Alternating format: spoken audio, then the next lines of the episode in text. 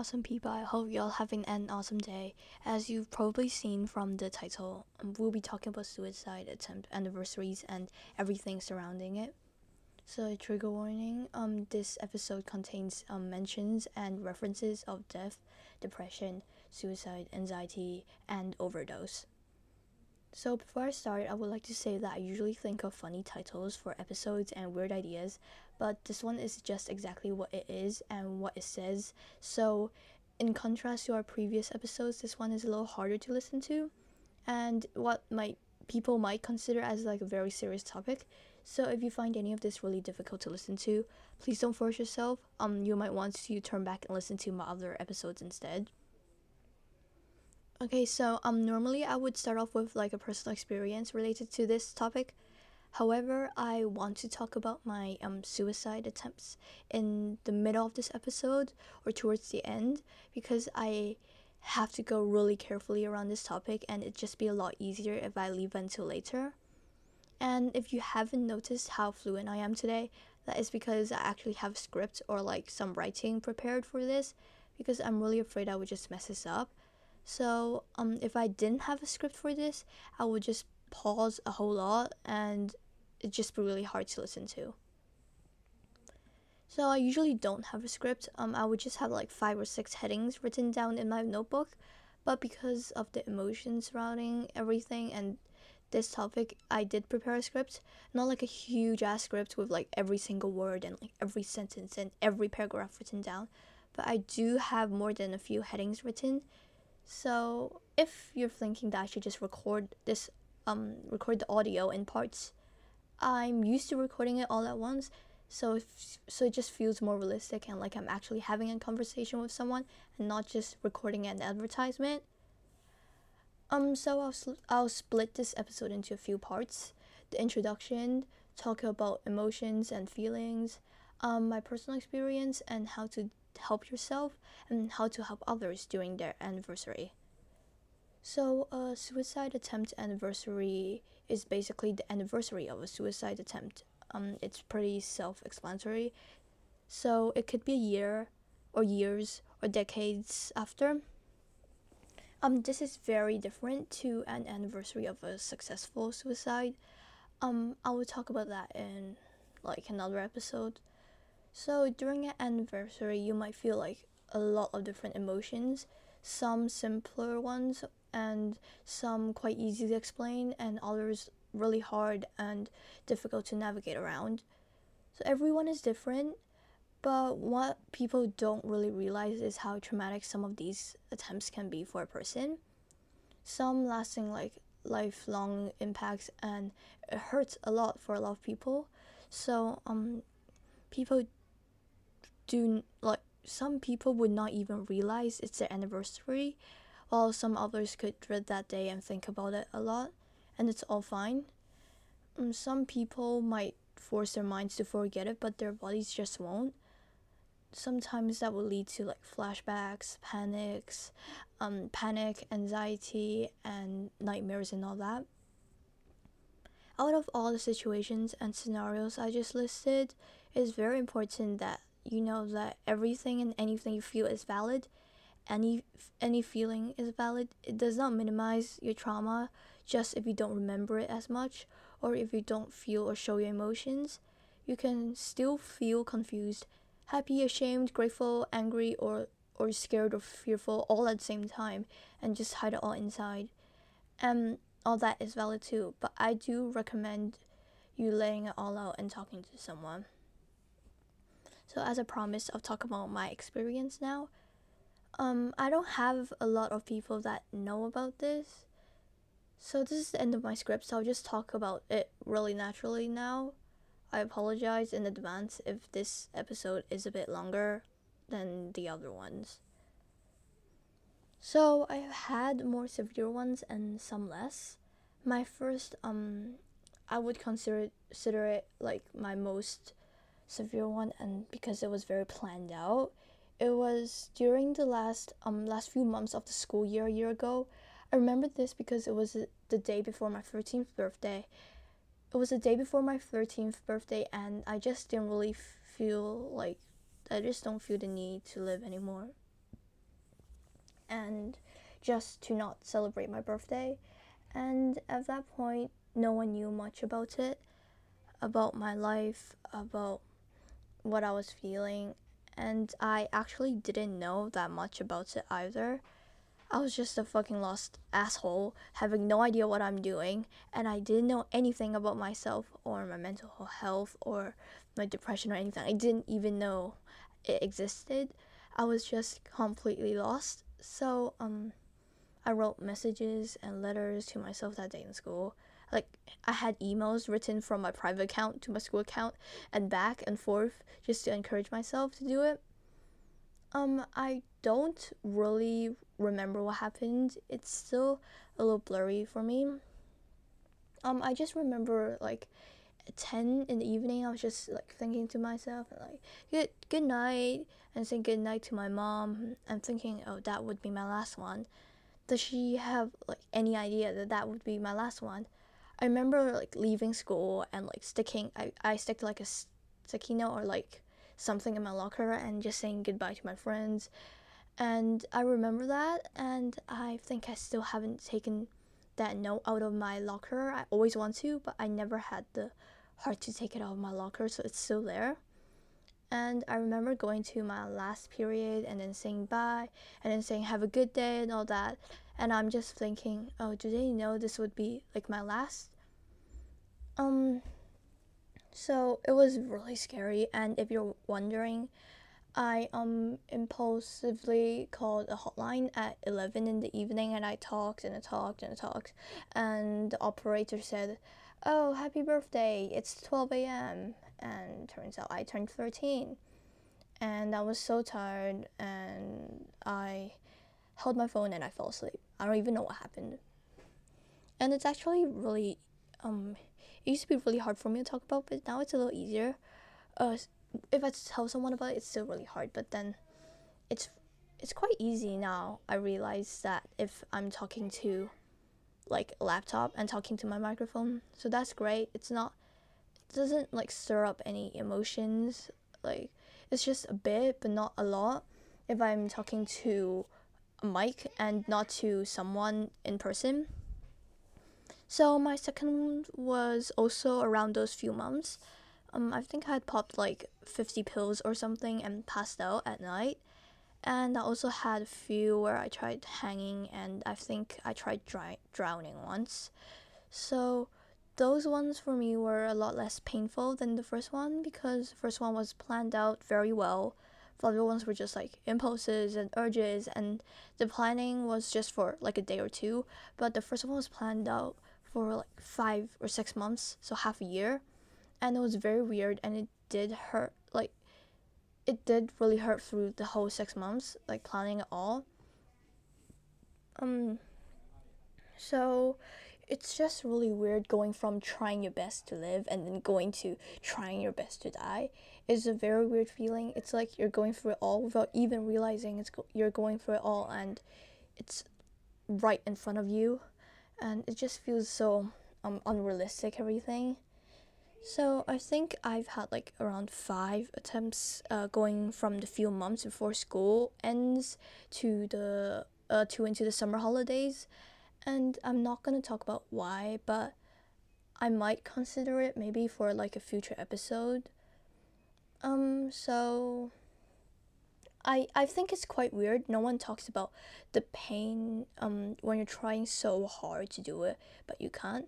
Everyone's talking like how hard it is to um, resist yourself and to not do it, but it's very, very hard. It's very, very hard to do it. Like, it's very, very difficult to die.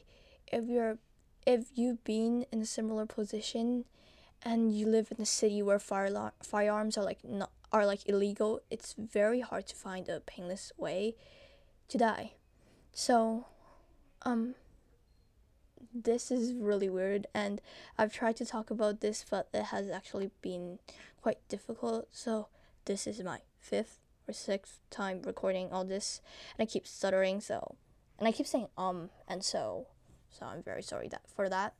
Um, so so back to the topic of suicide attempts, anniversaries and how to help yourself. For me, because I mostly feel shame, anger, and some gratitude during my anniversaries of like anything or like mental health related or just major situations in my life. Um, I just like to write. I like to write a lot. Honestly, writing is hard to start at first, but it does get easier when you're really concentrated. Everything will just come naturally to you and you just flow with your writing, and that feels wonderful. So, um, knowing that you're not writing for school and that grammar and spelling and vocab doesn't matter, and you're just writing whatever comes to your fucking mind without having to lay out your points in the last analysis, and that's great. I would also suggest like arts and sports. Um, sometimes you don't even have to actually try and shoot the ball. Um, personally, I love playing basketball. It really takes my mind off things, but sometimes when I'm really angry, just throw the fucking ball. Like, just throw it at a wall or kick it or something. It doesn't matter. Do whatever to release your anger. And um, most people think that being outdoors and in nature helps. And don't get me wrong, it really does, but staying indoors and gaming is a perfectly fine way to get your mind off things. And for me, I love gun games. There's no shame in that. And I love the sounds and also like puzzles and all that. Um, you can go play on your phone uh, uh, and game on like your Xbox or PlayStation or whatever, and don't feel bad for spending too much time if you're feel um if you're feeling really down. Sometimes it does helps does help and it really helps you through some of the worst days. So there are also methods to face your anniversary like really head on. It would most likely like really hurt when you're doing it, but it does feel a lot better afterwards. And by that I mean like talking to someone about it, talking specifically about how you felt, crying about it, letting it all out, and like talk and talk and talk about it and to talk even talk to yourself about it. like what I said um in the first episode just talk to yourself go to mirror talk to yourself about it talk to your dog about it talk to your cat your turtles whatever and sometimes it's if it's possible it's great to just burn or throw um, objects away related to your attempt i know some people like to keep their notes and all that I do that sometimes too, but I did end up crunching um, some up, breaking them into like really tiny pieces and shredding them into the bin. I also did give my rope away. I also had like a huge instruction sheet on what to do after I die. Um, I can talk more about that in a future episode, but I still have that sheet. So it really depends on what you think is best for you. You can keep it, you can get rid of it, and it's up to you. Okay, so now I talk about what you can do for other people struggling with their anniversary. Um, some people like to apologize, and that's like saying, I'm sorry you went through all that. I hope you feel better. Or like, I'm sorry I wasn't there. I hope I could help you in the future. And some would just straight up offer help, like, please let me know if you would like help. Tell me what um tell me what I can do to support you and this is my number. Call me whenever you want to and some just say like i'm always here blah blah blah. And some people are just really optimistic and happy and positive and they find the positive side. So they'll say like i'm so glad you're still here. I don't know what i would do without you. You're so brave blah blah blah. But be really careful with all of this because some people are really sensitive to words and it really hurts if you say the wrong words. And please please please avoid guilt shaming don't say, um, you made your parents very upset. Didn't you think about them? Or like, you have so many friends and family. Why did you do it? It doesn't help. It just hurts the person more. And honestly, it increases their chances of actually doing it. So please, please, please don't say that. It, it doesn't help. It really doesn't help if you tell if you tell them that they are like a disappointment or a disgrace to their family. It doesn't help and um, sometimes you can ask them if they want to tell you more. For me, no one actually knew until like quite quite a while later when I got um, admitted to the hospital and when I talked to my close friends and my therapist and all that. But if anyone asked me, I would have said no for first first few months and potential potentially like years. But now I'm trying to open up and I um I did with my two closest friends. One of them also convinced me to do this podcast thing so I could practice sharing. And I think even though it might hurt to share and it's time consuming and it takes a lot of effort, but I think like this whole thing would ultimately be very rewarding. And even if I'm able to help one person, that'd be very fun and I'd be very happy. So never, never, never panic when someone you someone you know is telling you about their attempts. However, there can be an exception, like it has happened to me before. If you seriously can't handle it, and maybe because you're also a survivor of an attempt, and in that case, you can talk about it. Um, sometimes it's very nice if you both share about it. Um, I've had that happen once, and it was actually very very cool. It was very chill and very it went very well. It was just very easy to share because I felt like they could understand because they went through the same thing. So that's really just really awesome having someone to share with and I love that person so much. I always love having someone to share without them judging or criticizing me. So, especially with COVID and Zooms, the social interaction is very limited. So, it's very, very important to always be present. Always be present during your conversations. I've actually had someone tell me something very traumatic to me and not about an attempt, but like something else. But my notifications were on and I was getting tons of messages from someone else that was going ding ding ding ding ding in the in the middle of my conversation. I was like ding ding ding ding ding, and I was just so embarrassed. So, but don't panic. Don't like switch your tabs off, and they can see it in your face if you start panicking. So I just straight up said like, "Oh, I'm sorry about that. I'll sort that out." I turned it off and continued continued the conversation. So like it's it's very difficult because people might interrupt you halfway but please like just just use logic and to find the best way to not be distracted and to just not make them feel like you're ignoring them on purpose when they're putting themselves in like such a vulnerable position. So um although it's improving there is still a degree of stigma surrounding suicide and like mental health and all that. So it's really important to really really like listen to them and to not ignore them because they feel very exposed already and they would feel and they would just fear about being judged and disliked. And especially if you're like a friend in school they don't want you to like tell the whole world about it. So you really have to be a good friend at that point. And if they're sharing it with you you're probably they probably already trust you quite a lot. So you have to just keep that up.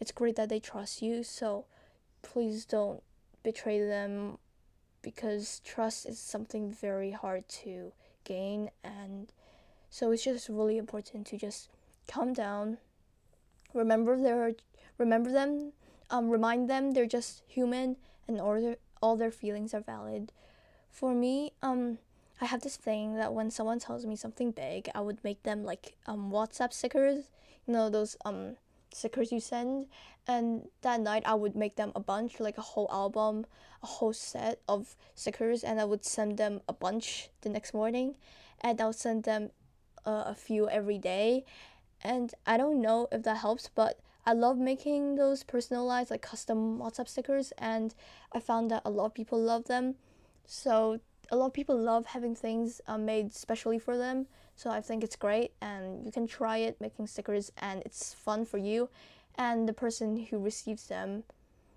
love love usually love them quite a lot too.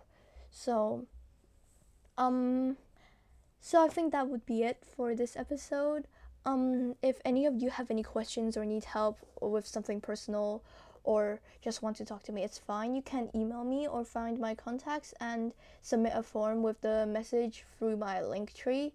My link tree is in my Instagram. It's in the bio in my Instagram, so that should be easier. Um, I would try to reply as soon as possible. Usually that's within two days if I'm not too busy. Um, so I hope that helps. Thank you for listening. I hope you listen to my other episodes and I hope you have an awesome day. Bye.